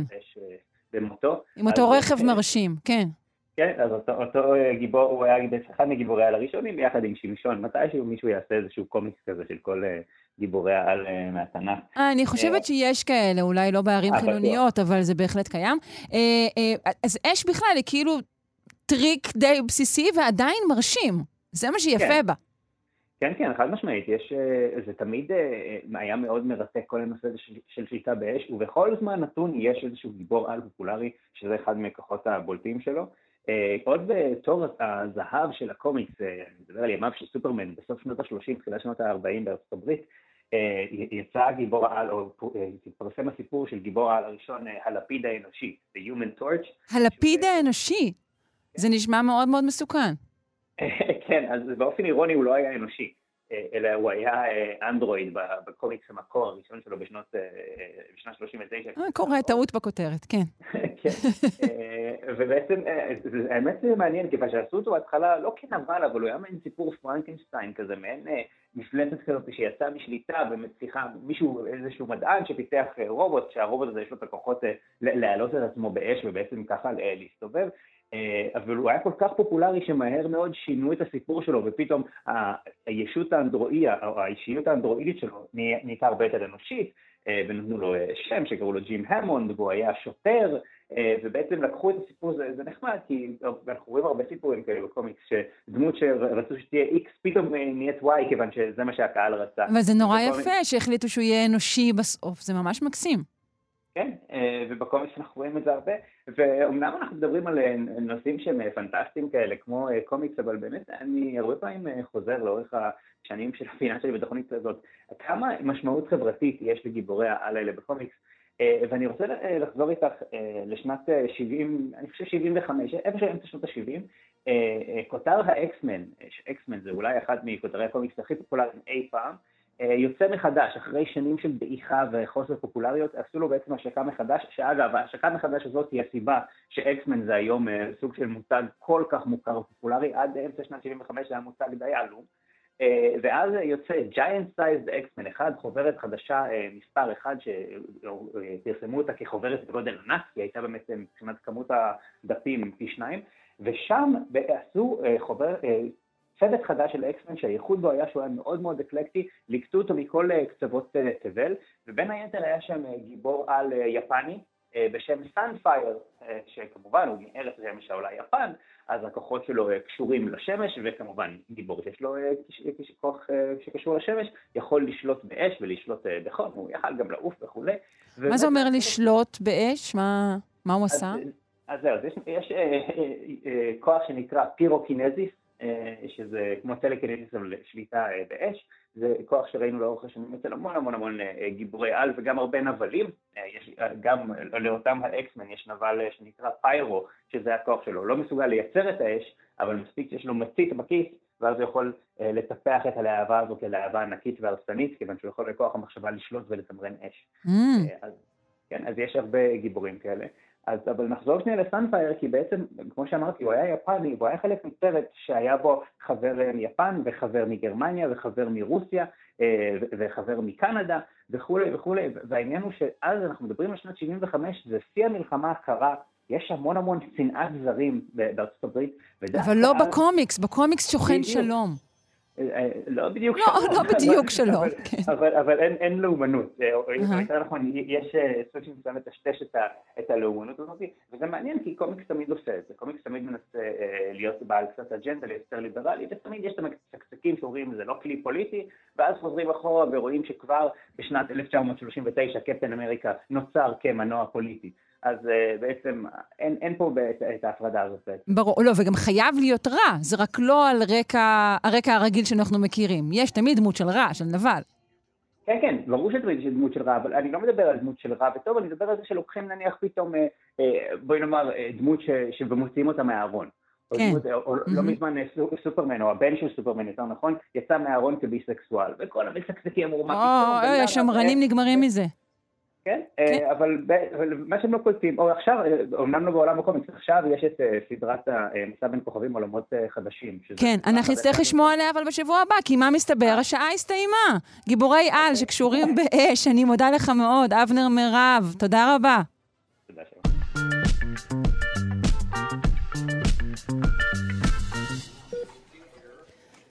לגמר תחרות הידיעה המקריפה של חודש מאי הגיעו שתיים, אחת היא כמובן קנדל ג'נר, מנסה לחתוך מלפפון. השנייה היא שמדענים יחיו ניצוץ של פעילות בעיניים אנושיות אחרי המוות. במילה אחת, אומייגוד. Oh uh, אני רוצה לפנות לפרופסור עדיאל ברק, מנהל יחידת רשתית, מרכז רפואי תל אביב איכילוב. בוקר טוב. בוקר טוב, בוקר טוב. Uh, כן. זה נשמע מדהים. זה נשמע מדהים, זה באמת מדהים, זו עבודה מדהימה. מה שעשו בעבודה, אה, לקחו, אנחנו יודעים, אנחנו רופאי עיניים יודעים שרשתיות, רשתית זה החלק בתוך העין שקולט את האור ומוביל אותו לכיוון המוח, הופך אותו לאותות חשמליים ומוביל אותו לכיוון המוח. עכשיו, וזה חלק מהמוח, כלומר, זה, זה, מבחינה אמבריונלית זה נוצר חלק מהמוח, פשוט זז קדימה במהלך ההתפתחות של העובר, ואנחנו יודעים, כבר ידענו לפחות עד היום, במשך שנים, שנים רבות, שרשתית ברגע שמפסיקה לפעול, ברגע שהיא מפסיקה לפעול, אז היא כמו חלק מהמוח, אין דרך להחזיר את זה, אין לנו דרך... זהו, קפוט. כן. קפוט. ועכשיו, ומה שה, שהקבוצה הזאת עם יוטה עשתה, הם, אה, עכשיו, סליחה, רק לפני זה מילה אחת, וזה בניגוד לצורך העניין לקרנית, שהיא חלק אחר של העין, שאתה יכול לקחת מתורם, וזה תרומת איברים הכי הכי נפוצה שקיימת. נכון. עכשיו, מה שהקבוצה הזאת עם יוטה עשתה, הם לקחו, הם, הם בדקו פעילות חשמלית ברשתיות. כלומר, הם, לקחו, הם בדקו פעילות חשמלית ברשתיות, וקודם, הם עשו את זה קודם בחיות, אחר כך נדבר מספר מילים על בני אדם. הם לקחו, אה, אה, הם לקחו חיות והקריבו אותם, הרגו אותם, ובדקו פעילות חשמלית מהרשתית, וראו שלמעשה, כאשר אה, אתה עושה, אתה תוך חמש דקות מפסיקה כל הפעילות החשמלית. מתוך הרשתית, וזה מה שידענו עד היום באופן כן. כללי. אוקיי. מה שהם עשו, הם לקחו את העיניים האלה, הוציאו את הרשתיות החוצה והחזירו אותם לתמיסה שיש בה חמצן כמו שצריך, שה, שהחומציות בה כמו שצריך, כי חומציות מתפתחת מאוד מאוד מהר אחרי שיש מוות, ואז הם הראו שיש פתאום חזרה של פעילות. כלומר, המוח, למרות שכאילו הוא הפסיק לפעול עד כמה שאנחנו ידענו, לא הייתה בו שום פעילות, ברגע שנתנו לו נתן לו תנאים אופטימליים, הייתה חזרה של פעילות של הרשתית. וואו. חזרה לפעול. רגע, רגע, זה, זה, זה אומר שהעין רואה? לא, נכון? זה תלוי בעוד הרבה מאוד תפקודים אחרים. זה אומר שהעין, שהתאים של העין מייצרים פעילות חשמלית שתאפשר, שהיא מחזירה פעילות חשמלית חלקית ש, ש, שמאפשרת ראייה, כן, שמאפשרת ראייה. וואו. נכון. איזה וואו, טירוף. מאוד וואו. ואמרת מאוד שהם מאוד. עשו את זה על עכברים, אבל גם על אנשים, נכון? לא, אז רגע, אז הם עשו, קודם. הם אוקיי. הוכיחו את העבודה הזו על עכברים, uh-huh. ומה שהם עשו אחר כך, הם הלכו ולקחו, הם לקחו, הרי עיניים אנושיות, שוב, כמו שדיברנו על השתלות קרנית, אה, יש אה, עיניים של תורמים, תורמים, הרבה פעמים אנשים תורמים את העיניים שלהם לאחר מוות כדי לאפשר השתלות קרנית ודברים כאלה, ואז הם לקחו רשתיות מאנשים מיד אחרי המוות. והם הראו, שוב, שאם אתה לוקח רשתית אחרי המוות בין 2 עד 5 שעות, הם קיבלו תגובה חשמלית מסוימת, לא מספיק בשביל לראות, אבל העין לא מתה לחלוטין. לעומת זאת, שהם לקחו את זה בתקופות הרבה יותר קצרות, נגיד עד אפילו 20 דקות לאחר המוות, ממש הצליחו להחזיר את הרשתית לחיים.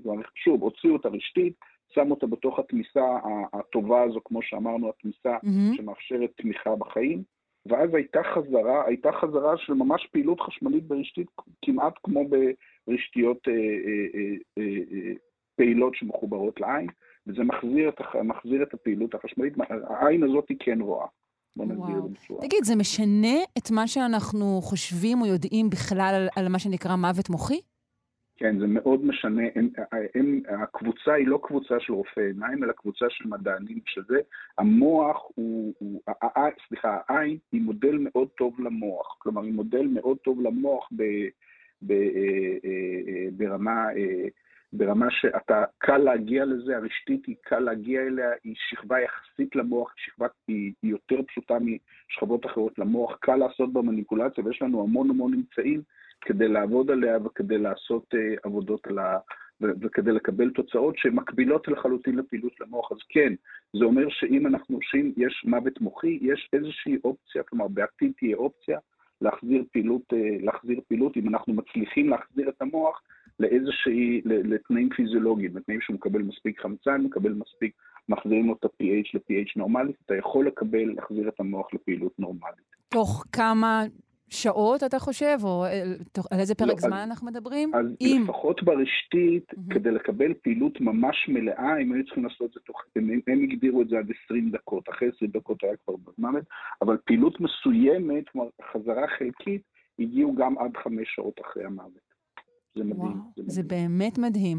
ואם אני הולכת עוד צעד, אני עושה צעדים קטנים, זה אולי גם אומר משהו לגבי ההגדרה שלנו של מוות בכלל, ולא רק של מוות מוחי? אולי אנחנו נצטרך להזיז טיפה את נקודת הזמן שבה אנחנו קובעים מוות?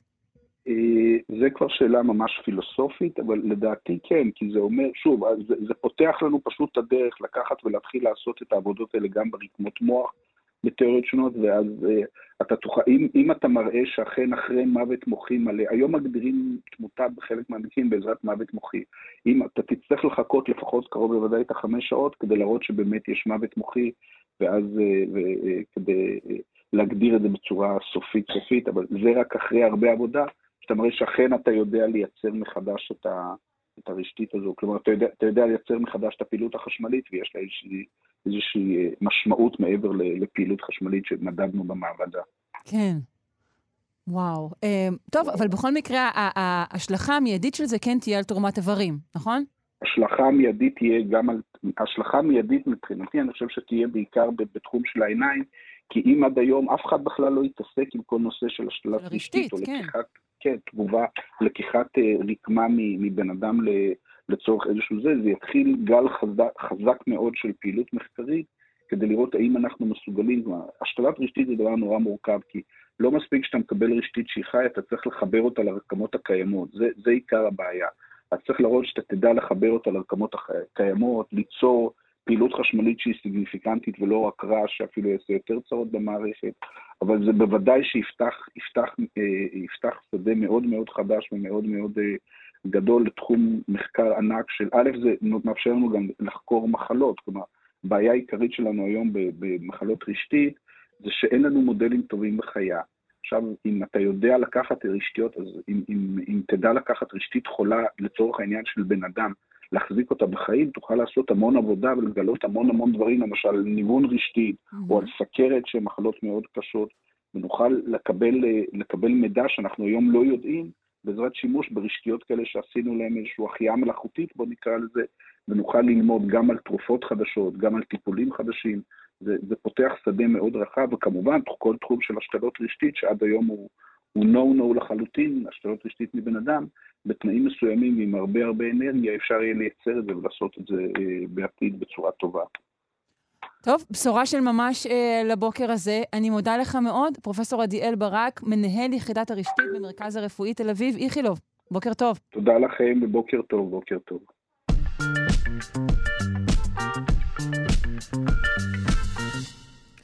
בשבוע שעבר שמענו פה את ראשיתו של סיפור בלעם. זה להיט אה, קופתי ענק בכיכובו של בלק בן ציפור, מלאך ואתון.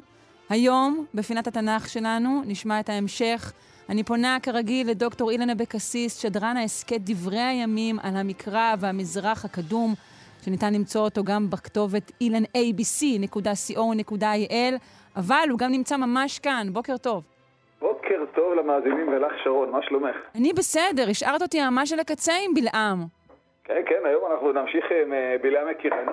עכשיו, בפעם שעברה אה, גמרנו סיפור בכך שהאתון ראתה את מלאך אדוני וחרבו שלופה בידו, סטתה מהדרך והוקצה על ידי בלעם שלא ראה את המלאך, וגם הזכרנו את האירוני שבדבר, שהנביא החוזה הרואה אה, אינו רואה, והאתון שנתפסת לא בצדק כחיה טיפשה, היא ראתה את המלאך.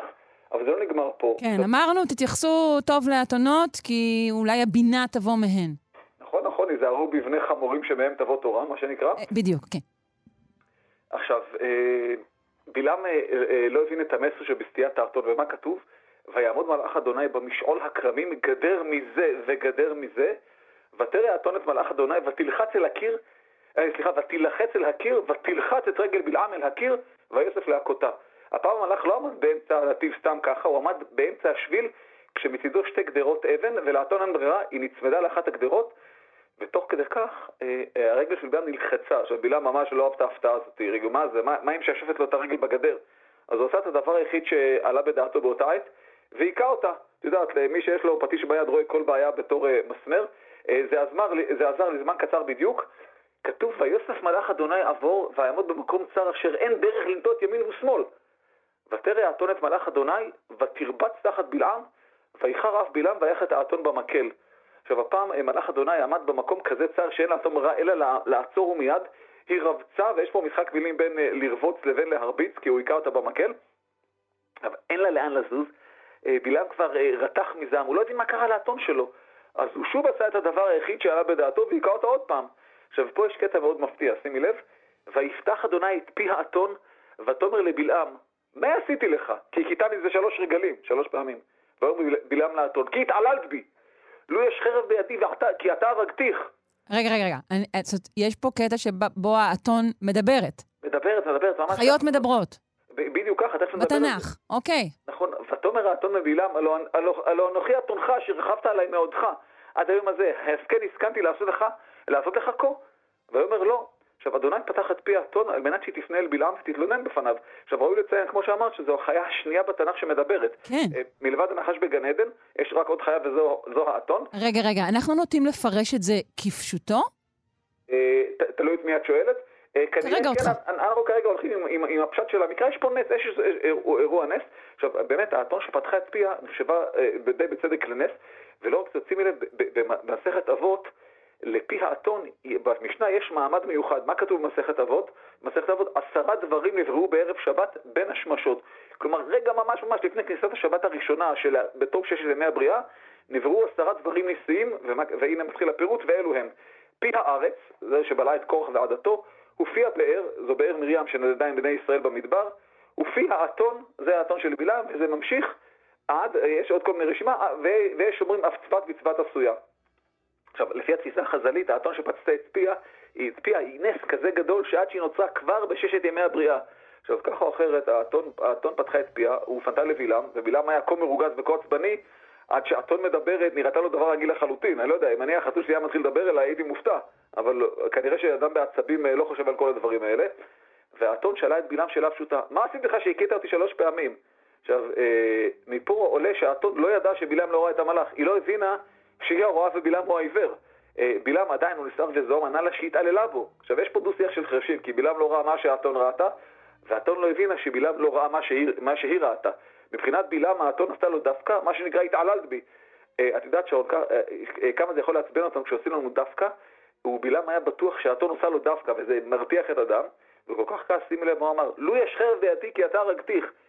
אילו הייתה לו חרב ועד הוא יהרוג אותה בו במקום, הוא, מה שנקרא, הוא אשכרה יכול להנביט קטניות מרוב זעם, ועכשיו תורה של האתון להידהם. היא אומרת, ההסכם הסכמתי לעשות לך כה? היא אמרה לו בעצם, מה קרה לך בלעם? אתה מכיר אותי, פעם התנהגתי ככה? עכשיו בלעם נאלץ להודות שלא, אין ספק שמבוכתו די גדלה. ברור לבלעם שמשהו כואב, רק לא ברור לו מה קרה. בשלב הזה אלוהים מתערב. כתוב ויעגל גילה, אדוני את עיני בלעם וירא את מלאך אדוני ניצב בדרך וחרבו שלופה בידו, ויקוד וישתחו לאפיו. אם יורשה לי, הגיע הזמן פה, מרביצים לחיות אה, שלא עשו דבר רע ועוד חיות מדברות. זה לא בסדר. נכון, נכון. עכשיו, אה, מה שיפה שעיני בלעם שטחו מראות את המלאך, גילו לפתע את המלאך, ובלעם אני יודע מבין מה קרה ומר להשתחוות למלאך, והמלאך באמת נזף בו והסביר לו שזה לא בסדר, וגם מה קרה, והשמיע עקיצה בניחוח חיום, ככה הוא אומר, אילו נפתה מפניי כי אתה, אולי נפתה מפניי כי אתה, גם אותך הרגתי ואותה החייתי. הוא אומר, תקשיב, אתה לא הבנת ותיזהר שאני לא, אותה הייתי מחיה ואותך אני אהרוג, כאילו, זה איום נגד לאיום של להרוג אותה. ובלעם ממש באמת נמהר להתנצל, ואומר בלעם אל מלאך אדוני, חטאתי, כי לא ידעתי, כי אתה ניצב לקראתי בדרך, ואתה אמרה בעיניך ואשובה לי. בעצם מלאך יקר, לא ראיתי אותך, ואם זה לא בסדר, אני מיד חוזר. אין לו, הוא לא, הוא, הוא לא מתעקש על הטעויות שלו, והמלאך אמר לו, תקשיב, אתה יכול להמשיך, אבל בתנאי שתאמר מה שאלוהים יאמר לו. ויש פה חיזוק אגב לפרשנות שואה, שאלוהים הרשה לו ללכת, ואז כעס עליו, אם את זוכרת מהפעם שעברה, כי בלעם לא התכוון למלא את מצוות האל. פה פשוט מלאך חידד לו את הנקודה, שלא יעז לומר משהו אחר, אלא מה שאלוהים יאמר לו. היה כאילו שיש לו ברירה. והנה בשעה טובה ומוצלחת בלעם ובלק סוף סוף נפגשו, בלק זבח בקר וצאן כמקובל, ולאחרת הגיע הרגע הגדול, ויהי בבוקר, ויקח בלק את בלעם ויעלו במות בעל, וירא משם את קצה העם. עכשיו, והוא ראה ממש את הקצה של עם ישראל, ובלעם הגיע למקום שממנו אמור לקלל את ישראל, ויאמר בלק אל בלעם, בנה לי בזה שבעה מזבחות, ואז תכין לי גם אה, שבעה פרי ושבעה איילים. ודבר נורא מעניין, ויאמר בלעם לבלק, יתייצב על עולותיך, ואינך אולי יקרא, יקרא אדוני לקראתי, ודבר מה יראני, והגעתי אליך, וילך שפי. עכשיו, בלעם הוא בחור רציני וביקש שבעה מזבחות, ואת יודעת שרון עד כמה המספר שבע הוא חשוב בתנ"ך ובמזרח הקדום. כן. עכשיו, יש פה ביטוי נורא מעניין, כתוב וילך שפי. עכשיו, המילה שפי היא מילה יחידאית. אה, הפרשנות המסורתית... זה לא שיבוש של שבי? אה, לא, לא, זה, זה שיבוש של משהו כנראה, אבל תכף נדבר. אה, הוא, הוא לא הולך בשבי, זה, הוא וילך שפי. הפרשנות המסורתית מציעה שהכוונה היא בנחת או בשקט, או יש כאלה אפילו אומרים לשון צליעה, מלשון שיוף, כאילו הרגל שלו משויפת או משהו כזה. Mm. אבל אני רוצה להציע פירוש אחר, שמעתי אותו מפי מורי ורבי פרופסור שלום פול המנוח, שהוא שמע את זה מפי אה, טור סיני המנוח עוד יותר, ולפי הצעתו חלה פה בעצם מה שנקרא הפלוגרפיה. מה זה הפלוגרפיה? אה, השמטת אותיות מחמת, מחמת הדומה, האותיות דומות. במקור היה כתוב כנראה וילך לכשפיו. עכשיו, כיוון שהמילה וילך נגמרת בל"כ, ואני מזכיר שרון שבכתב העברי הקדום אין אותיות סופיות, ובמילה אה, לכשפיו, והמילה לכשפיו מתחילה גם כן בל"כ, הרי mm. כנראה עין של אחד המעתיקים דילגה לל"כ השניים, וכך במקום וילך לכשפיו קיבלנו את הגרסה וילך, ל"כ נפלה, וילך שפי. Mm. עכשיו, לגבי הוו שבתיקון המוצע, אה, לכשפיו, הרי אה, המילה הבאה מתחילה, היא ויקר, כלומר אפשר שהעין של אותו מעתיק או מעתיק אחר דילגה גם על הוו של אה, לכשפיו. הוא פוטר מיד לאחר הסיפור הזה, כן. לא, לא, לא פוטר, זה מתפתח, והרעיון שבלעם בעצם הלך לכשפיו, בהחלט מסתדר עם ההיגיון הפנימי של הסיפור, והנה פה זה משפט הסיום, כי בשבוע הבא, שרון, נמשיך עם עלילות בלעם, ונגיע, כך אני מקווה, לכתובת בלעם שהתגלתה ב-1967, כתובת מרתקת. כתובת בלעם, בשבוע כן. הבא. טוב, בסדר, אנחנו נאלץ להמתין. אני מודה לך מאוד. דוקטור אילנה אבקסיס, שדרן ההסכת דברי הימים על המקרא והמזרח הקדום, נזכיר שוב את הכתובת, ilanabc.co.il. תודה רבה. תודה לך ולמאזינים.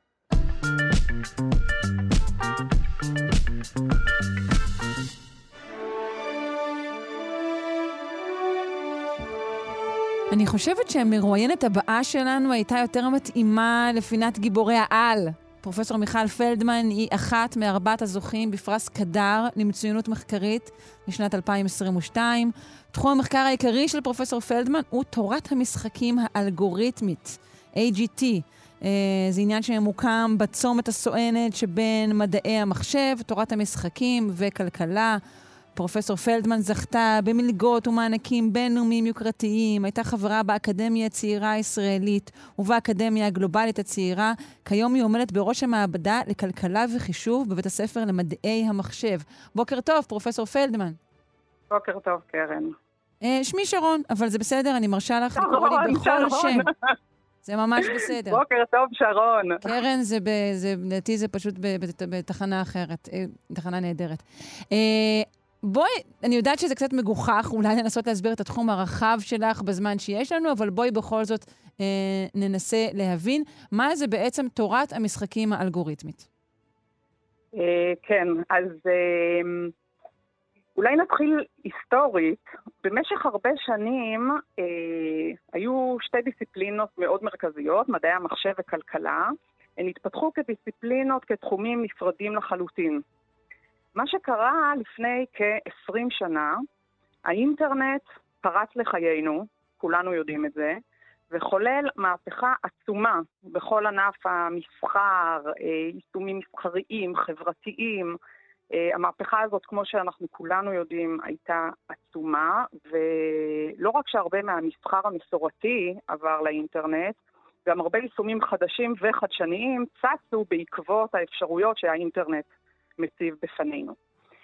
אה, ברגע שכל המסחר אה, עובר לאינטרנט, ולא רק המסחר, עוד הרבה הרבה יישומים שאנחנו יכולים לחשוב עליהם, מכרזים של פרסומות באינטרנט, מכרזים לתדרים אלקטרומגנטיים, ניווט ברשתות כבישים, יישומים של carpooling ושיתוף נסיעה ועוד ועוד ועוד, חישוב ענן.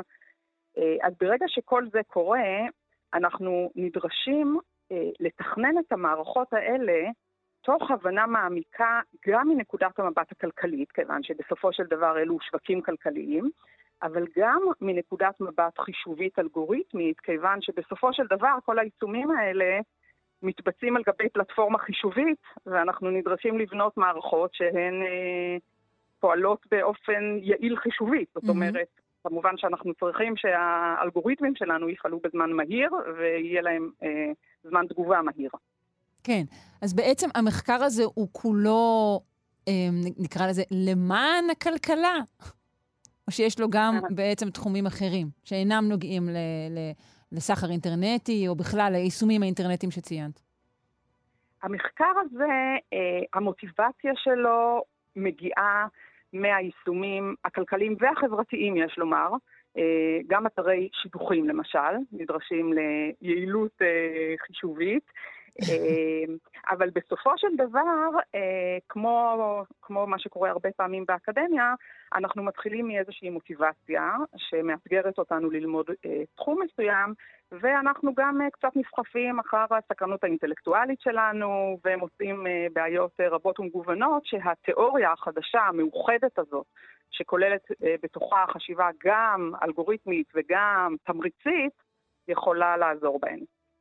אז בואי ספרי לנו קצת אה, אולי על יישומים ספציפיים שעסקת בהם. אוקיי, okay, אז uh, בשמחה. אז יישום אחד uh, שהוא יישום uh, מאוד משמעותי זה מכרזים. Uh, לא הרבה, uh, זאת אומרת, הרבה אנשים, כולנו, אני חושבת שכל מי שמאזין לנו עכשיו כמעט, uh, אי פעם עשה חיפוש במנוע חיפוש באינטרנט, בגוגל או באתרים אחרים. אבל לא הרבה אנשים יודעים שברגע שכל אחד מאיתנו מכניס מילת חיפוש למנוע חיפוש, בזמן אמת רץ ברקע מכרז בין אלפי מפרסמים שרוצים להציג לנו את מרכולתם. למשל, אה, אם אה, שרון, את תכתבי עכשיו אה, במנוע חיפוש, טיסה, פריז, קיץ 2022. את מחמיאה לי, כן. לפחות אמרתי שרון הפעם. אז בזמן אמת ירוץ ברקע מכרז ענק אה, המוצר שעליו מתחרים, המתחרים זה העיניים שלך, תשומת הלב שלך, כן, כן האינטרנט ומנוע החיפוש זה כלכלה של תשומת לב. יש לציין שתשומת הלב הזו שייכת לי והרכוש שלי. כן. לגמרי, נכון, ובמכרז הזה משתתפות חברות תעופה ומלונות והשכרת רכב וכל הגורמים האלה, כל החברות האלה שרוצות לפרסם לך את מה שיש להם להציע. Mm-hmm. אה, וזה מכרז שרק כל הזמן בזמן אמת מדובר ב... עכשיו, צריך להגיד, מכרזים זה לא תופעה חדשה, זה לא תיאוריה חדשה. משנות ה-60 כלכלנים אה, לומדים ולמדו איך לבנות מכרזים בצורה נכונה, אבל האינטרנט... אבל הסיפור הזה של הזמן אמת נשמע לי פה הפצצה המשוגעת. כי נגיד, אם אנחנו מדברים על פרסום או דברים כאלה, אז לרוב מפלחים מראש את קהל היעד, בוחרים את הפרסומת, זה מי שזכה, לא משנה איך הוא הגיע לזה, ויאללה. פה את מתארת מהלך אה, אה, משוגע. בדיוק, בדיוק. זה, זו בדיוק הנקודה.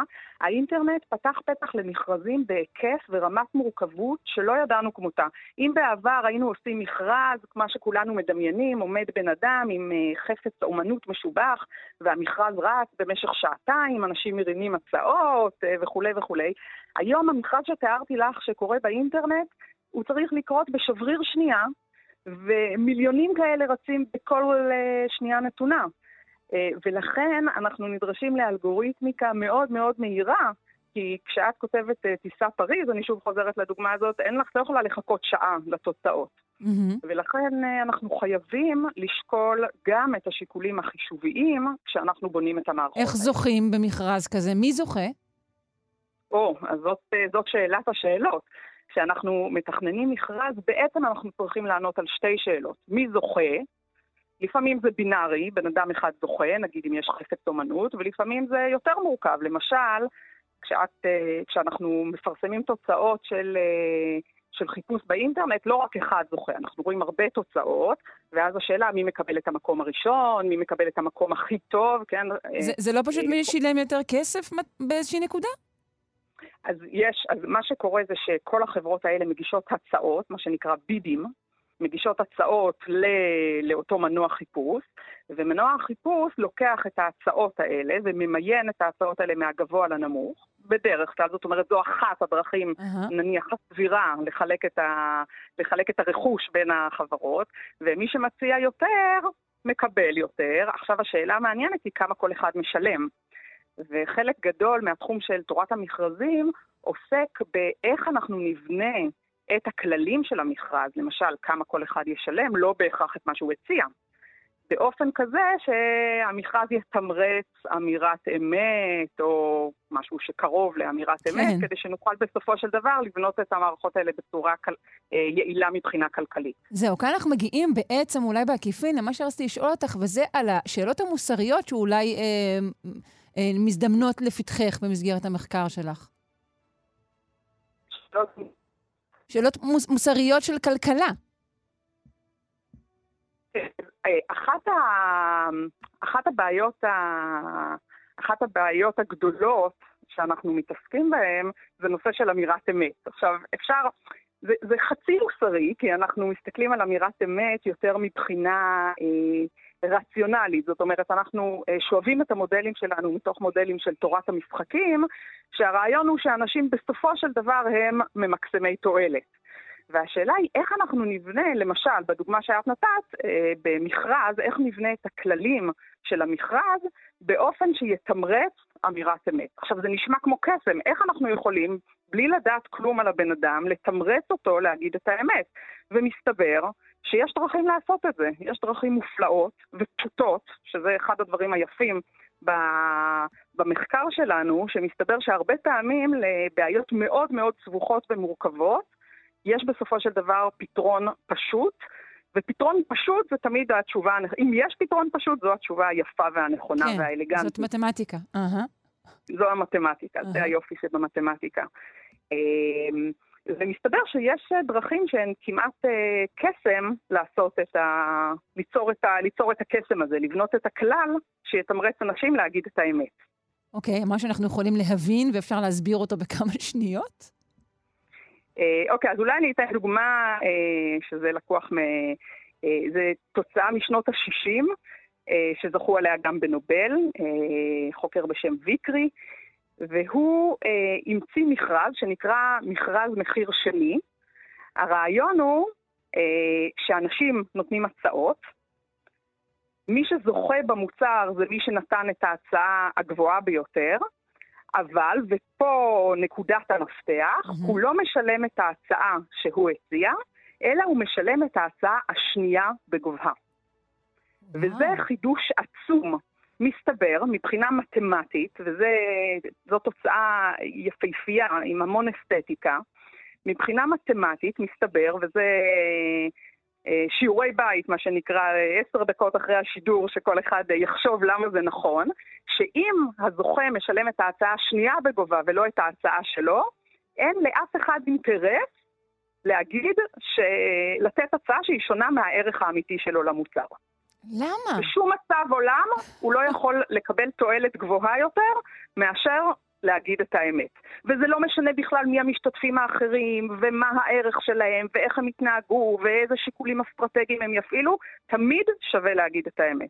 זה נשמע כמו משהו מהחידות האלה של השומר שדובר אמת והשומר ש... שדובר שקר, משהו כזה. נכון, וצריך להגיד שהרבה מהמחקר שלי והרבה מהמחקר שלנו בתחום הזה, הוא בעצם אה, פתרון חידות כאלה, וזה מה שכל כך אה, כיף ומסקרן.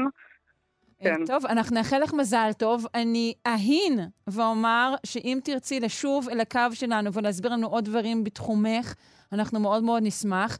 נציין בקצרה אה, שבפרס קדר השנה זכו גם פרופסור ליאו קורי, אה, היסטוריון של המתמטיקה, ופרופסור יונתן אה, אה, ברנט.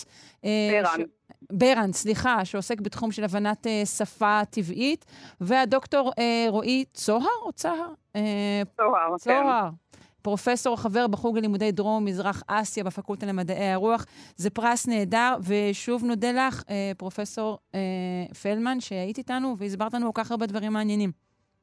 תודה רבה ויום טוב, וברכות לזוכים הנוספים. ברכות, תודה. תודה.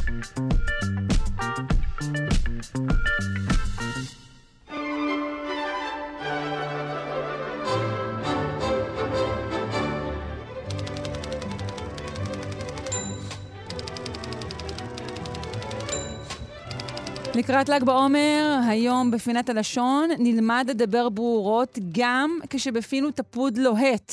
זה טריק ידוע, ותלמד אותנו אה, דוקטור סמדר כהן, לשונאית הבית. לא, זה לא, זה לא מה שנלמד היום, לא, לא. בסדר, אוקיי. אבל היה ניסיון.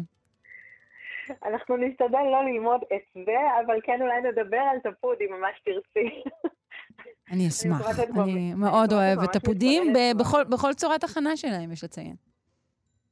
אה, מעולה, מעולה. אה, תכף אני אעשה לך אה, בוחן קצר אם את יודעת את כל השמות שלהם, למשל, אה, בכל השפות המוכרות.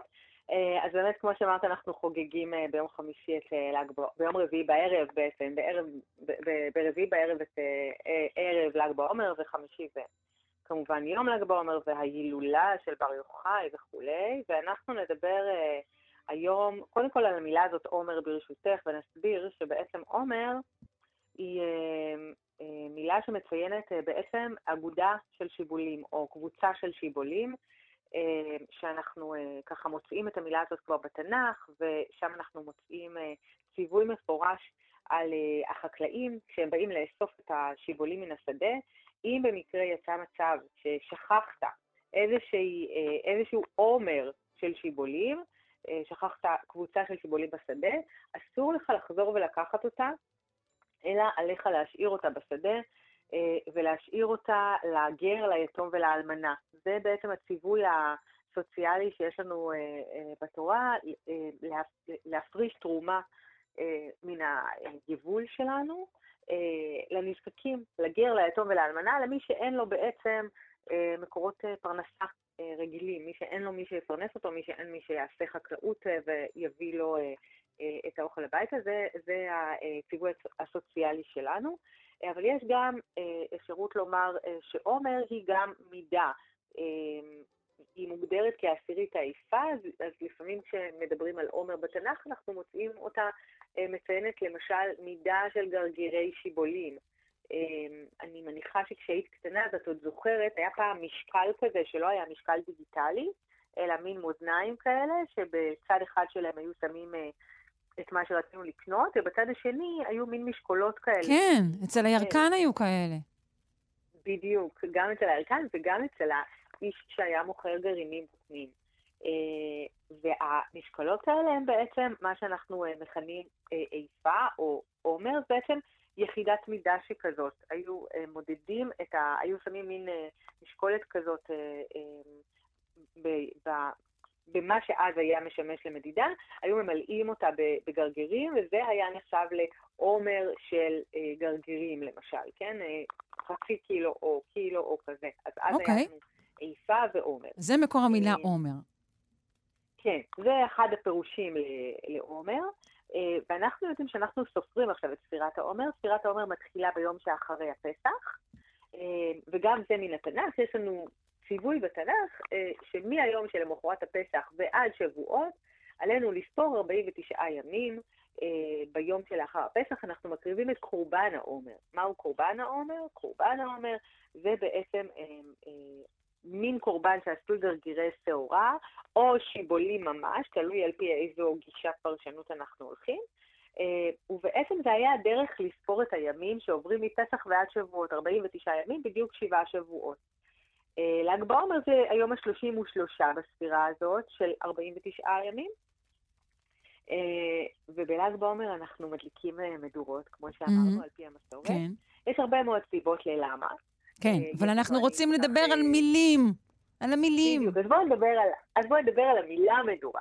אז המילה מדורה, קודם כל, היא מן השורש ד' ו' ר', אה, שאנחנו אה, מכירים אותה גם אה, מן המילה, למשל, דבר, דברים שמחלקים את הדואר. אבל הדואר הוא מאוד מאוד דליק, או לפחות היה, כלומר, הדואר האלקטרוני נכון, פחות. אבל, נכון, אבל האלמנט המשותף של מדורה ודברים, זה שהם בסיבוב, במעגל, מסתובבים כל הזמן דורי דורי, נכון? את מכירה מה אתה עושה דורי דורי? Mm. או מה אתה עושה דווארות? כן, את זה אני מכירה. זה בעצם המשמעות המקורית של השורש הזה, ודווארות זה סיבובים, דורי דורי זה מסתובב בלי תכלית. ומדורה, מדורה זה בעצם ארגון של עצים בצורת מעגל או בצורת עיגול. דווארות זה, זה ב- בערבית? באיזה שפה זה? זה בא מערבית, נכון, mm-hmm. אבל נכנס לסלנג שלנו. Okay. אוקיי. הרבה מן הסלנג העברי okay. כן. בין ימינו הוא מילים מן, ה, מן הערבית. ואם כבר, אם כבר הדלקנו את המדורה וכבר יש לנו אש, ועכשיו אנחנו שנייה לפני התפודים שלה, אז כבר נהיו לנו גחלים, נכון? כדי mm-hmm. שיהיו לנו תפודים על האש, אנחנו צריכים גחלים. כן. אגב, צורת היחיד של גחלים, אני זוכרת ביהודה אטלס יש שיר על זה, אוקיי. נכון, אז זה הדבר המעניין. גחלים נראה לנו כמו צורת זכר, אה, כמו ילדים, ולכן כשגוזרים ממנה את צורת היחיד, אז, אז אנחנו אומרים גחל. גחל, אבל אוקיי. גחל זאת לא. לא. זאת לא המילה הנכונה. אוקיי. לא, המילה הנכונה היא גחלת. איך? אה, אין גחל. גחלת. גחלת. גחלת. שומרים, אוקיי. על, שומרים על הגחלת, את מכירה? כן. אז הגחלת היא בעצם ה... ה... צורת היחיד של גחלים? של גחלים. נכון. ידעתי למה אני שואלת. אוי, זה יהיה ל"ג בעומר מצוין. כן, בדיוק. ידעת מעולה למה את כן, שואלת, אוקיי. וזה אה, מעניין כי אנחנו באמת מדברים עכשיו הרבה בשיח הציבורי, על זכר, נקבה, על ילדים, ילדות, אה, חכמים, חכמות, כל הדבר הזה, וכאילו אנחנו מאוד מאוד מפוקסים על זה שיש סיומת לנקבה וסיומת לזכר, נכון. וזה נורא ברור וחד משמעי, והנה תראי איזה יופי פה, יש לנו אה, אה, בלבול שכזה, נכון. למשל אה, כמו אה, צ'יזבט וצ'יזבן. למשל, נכון. אה, לא חשבת על זה. עליו, אם ממש תרצי. אה, לא, זה ממש יפה, אבל אני לוקחת את זה איתי לל"ג בעומר שלי עכשיו. אה, אבל זה כמו שיבולת ושיבולים גם. יש לנו אוקיי. כן. בעצם צורת אה, זכר, צורת יחיד שנראית כמו נקבה, וצורת זכר ש- וצורת ריבוי שנראית כמו זכר. בשני המקרים אנחנו בעצם מדברים על, על צורת נקבה, אנחנו צריכים לומר גחלים לוחשות, נכון? נכון. אנחנו לא אומרים גחלים לוחשים. לא. אז אם אנחנו אומרים גחלים לוחשות, אז די הגיוני שזאת גחלת בצורת היחיד. אה, ובעצם זה עוד אה, הזדמנות לומר שצורות הזכר והנקבה בעברית הם, אה, הם, הם בעצם אה, צורות דקדוקיות, זה מין דקדוקי ולא דווקא מעיד על אופייה של המילה, ולכן אנחנו לפעמים יכולים לראות את צורת הריבוי מסתיימת בסיומת שהיא כאילו זכר, וצורת היחיד כאילו נקבה. אנחנו לא צריכים להיעלב מזה, זה מש- זה משהו דקדוקי לחלוטין. בדיוק, לגמרי. אוקיי. גם לא יש לנו זמן לעוד זה. מילה אחת. מה את אומרת? נלך על צ'יזבט? את רוצה צ'יזבט או כן. תפוחי אדמה? אני? רוצה צ'יזבט. אז בואי נצ'זבט. אז אם כבר דיברנו על מדורה, אז אנחנו יודעות שבתקופת הפלמ"ח היו יושבים סביב המדורה, מה שאז קראו לה קומזית, והיו מספרים כל מיני צ'יזבטים. אז מהו הצ'יזבט הזה? הצ'יזבט הזה בעצם בא אה, מן המילה צ'יזב בערבית אה, עיראקית, למשל, וצ'יזב זה מה שאנחנו שומעים בערבית של ימינו, בערבית המצרית למשל, קידב, קידב, שזה דומה נורא לכזב. אנחנו מכירים את כזב, נכון? דברי כן, כזב. סיפורי כזבים. בדיוק, או ילקוט הכזבים של האלתרמן. אה, נכון, אז, אז יש לנו אה, אה, באמת כזב, כזב הוא שקר, צ'יזבט הוא בעצם סיפור שקרי, סיפורי מעשיות, סיפורים שממציאים אותם, שאין בהם אמת, והעניין הזה של המעבר בין זין בעברית לדלת, בארמית למשל, או בערבית למשל, זה מעבר שאנחנו מכירים אותו היטב בשפות השמיות, כמו שאנחנו אומרים בעברית למשל, זרוע, אבל אם אנחנו הולכים אה, להגדה של פסח ומחפשים איך אומרים זרוע בהגדה, אז אנחנו מוצאים עדרה. אנחנו מוצאים ד' במקום ז' בהרבה מאוד הקשרים אה, בין, במעברים בין השפות. אותו הדבר יש לנו כאן בצ'יזבט הזה, והצ'אדי הזאת, שאנחנו אומרים, רגע, אז למה, אם זה כזב, אז למה, למה כן, צ'יזבט זה לא- זה לא ולא מגבינה, צ'יזבט? זה לא מצ'יז, אין קשר לצ'יז. אין קשר לצ'יז לגמרי, אבל יש קשר לזה שערבית יש לה כל מיני להגים, יש ערבית מצרית וערבית סורית ולבנונית אה, אה, ופלסטינית של הארץ, אה, ויש גם ערבית עיראקית, ובערבית העיראקית הכף באופן קבוע הופכת להישמע ש. אם אנחנו אומרים כיף חלק, אז בערבית העיראקית יגידו צ'יף חלק. אז בעצם ההסבר הוא שהצ'יזבט שלנו הוא בעצם כזבת, או, או, או כזה דבר כזבים. מהמם, כן. דבר כזבים שבא, אבל המילה עצמה באה בעצם, עברה איזושהי אה, אה, מטמורפוזה מן הערבית, ובערבית העיראקית אומרים צ'יזב, ומתוך הצ'יזב העיראקי הזה אנחנו מוצאים אותה, למה? כנראה כי היהודים שעלו מעיראק ושירתו בפלמ"ח הכניסו את המילה הזאת לשימושם, או דיברו כך, ומתוך זה זה אה, אה, נולד. אנחנו, יפה. אנחנו יודעים שיש כל מיני השפעות כאלה בין לשונות ובין תרבויות, ובארץ שלנו כור היתוך שכזה, אז בעצם יש לנו כאן הכל מהכל מהכל. ממש, אה, ערבוב מצוין. של ערבית. כן, הנה ערבית עיראקית. טוב, ושוב נותרתי רעבה, ללא תפודים, ללא בולבוסים, אבל אולי... זה בלי שסיפרתי לך על המרשמלו, אז את זה נשמור כן. לפעם הבאה. אוקיי, תודה רבה, דוקטור סמדר כהן, לשונאית הבית שלנו. חג שמח. תודה, שרון, חג שמח.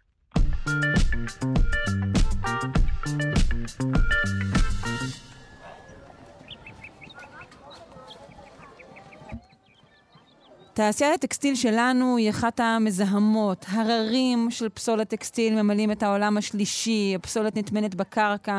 אנחנו מדברים על יותר מ-21 מיליארד טון בשנה.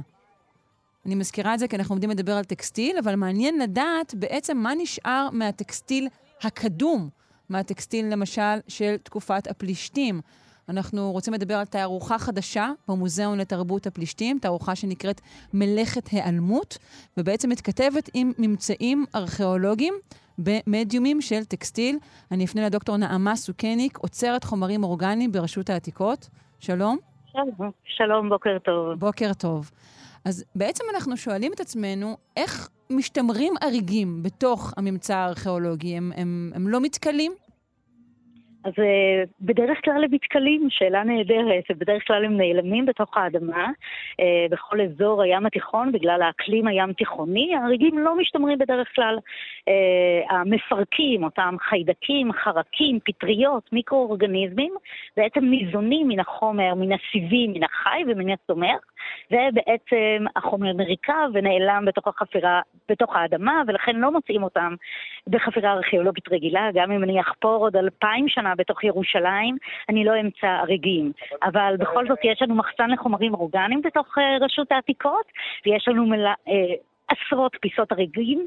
שהם השתמרו באזור הדרום, באזור מדבר יהודה, נגב, ערבה וסיני, ודווקא במקומות יבשים מאוד, שבהם האקלים חם, יש יובש קיצוני, כמות המפרקים יורדת באופן משמעותי, ואז אנחנו מוצאים פיסות שמשתמרות, ששומרות באמת אה, על אה, צורתן וצבען גם אחרי אלפי שנים. ויש כן, לנו עשרות פיסות כאלה. אז נזכיר לעצמנו שוב שכשאנחנו אה, משליכים הריגים, הם בהחלט יכולים להישאר אה, גם אלפי שנים. אז האם אפשר נכון. ללמוד מפיסות הטקסטיל על, על אורח החיים? מה אפשר, נגיד, מה, מה הם לבשו לטקס האוסקר הפלישתי? האם אתה תלבוש את החידה פלישתית? אז אנחנו יכולים ללמוד אינפורמציה רבה, גם מפיסות קטנות. תמיד אנחנו רוצים ושואפים למצוא פיסות גדולות יותר, אה, ללמוד על הלבוש השלם, אבל גם פיסה קטנה של חמישה סנטימטר וגם שני סנטימטר יכולה לספר לנו סיפור אה, נרחב.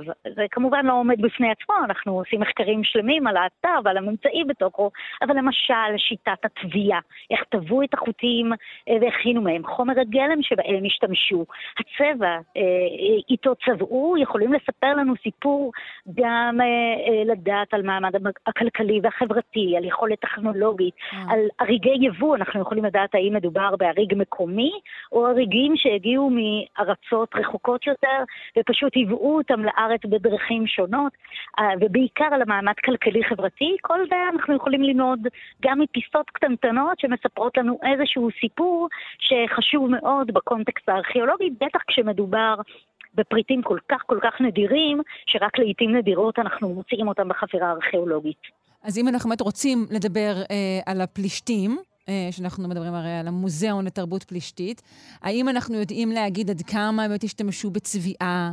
האם צביעה הייתה אופיינית לכל המעמדות, או רק אם היית אה, עשיר, בגדיך היו צבעוניים ויפים? האם רק העשירים השתמשו בבגדי יבוא וכל השאר מקומיים, או בדיוק ההפך?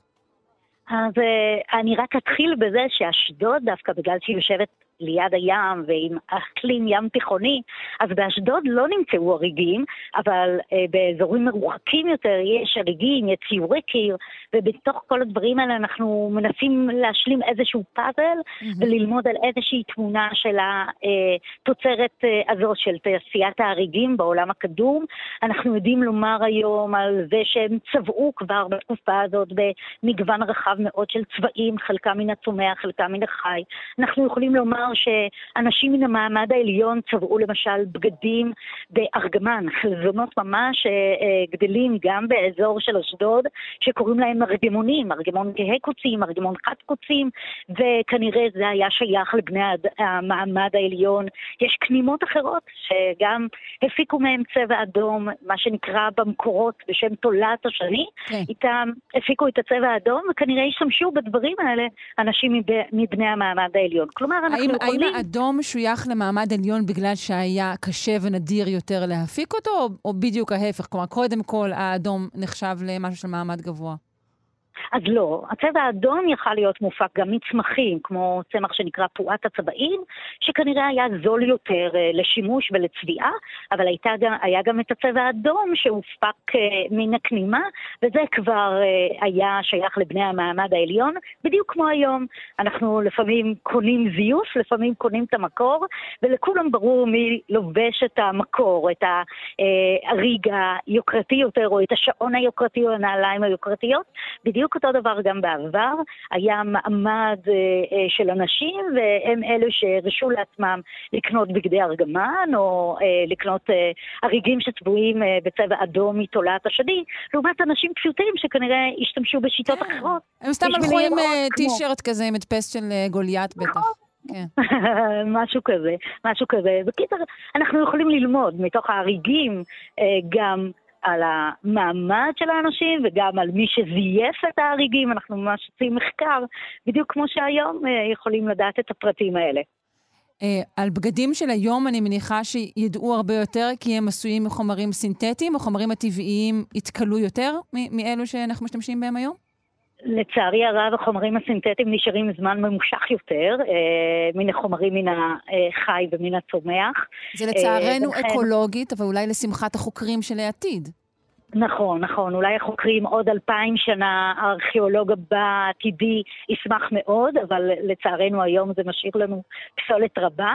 החומרים מן העבר, אה, בתקופה למשל, תקופת הברזל, השתמשו בצמר, בפשתן, מדברים שהיו זמינים. בעצם האריג הוא בגד שהלכו איתו כל הזמן, מהרגע שהתינוק נולד עד יום מותו, הכל היה סובב סביב ההריגים, ואומנם אה, קרמיקה זה מה שאנחנו זוכרים כשאנחנו מדברים ארכיאולוגיה, אבל כשמוצאים הריג, אין ספק שכל אחד הלך עם איזשהו בגד אה, תמיד, ולכן הממצאים האלה מאוד מאוד כן. חשובים לנו. טוב, תודה רבה, דוקטור נעמה סוכניק, עוצרת חומרים אורגניים ברשות העתיקות. נזכיר שוב תערוכה חדשה במוזיאון לתרבות הפלישתים. Uh, וזהו, עד כאן uh, אנחנו סיימנו, שעה שנייה, שיש שלושה שיודעים. Uh, אני שרון קנטור, העורך רז חסון, המפיקה אלכס לויקר, על הביצוע הטכני אלון מקלר.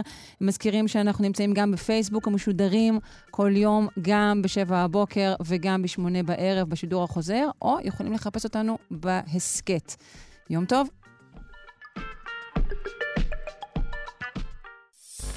אתם מאזינים לכאן הסכתים. הפודקאסטים של תאגיד השידור הישראלי.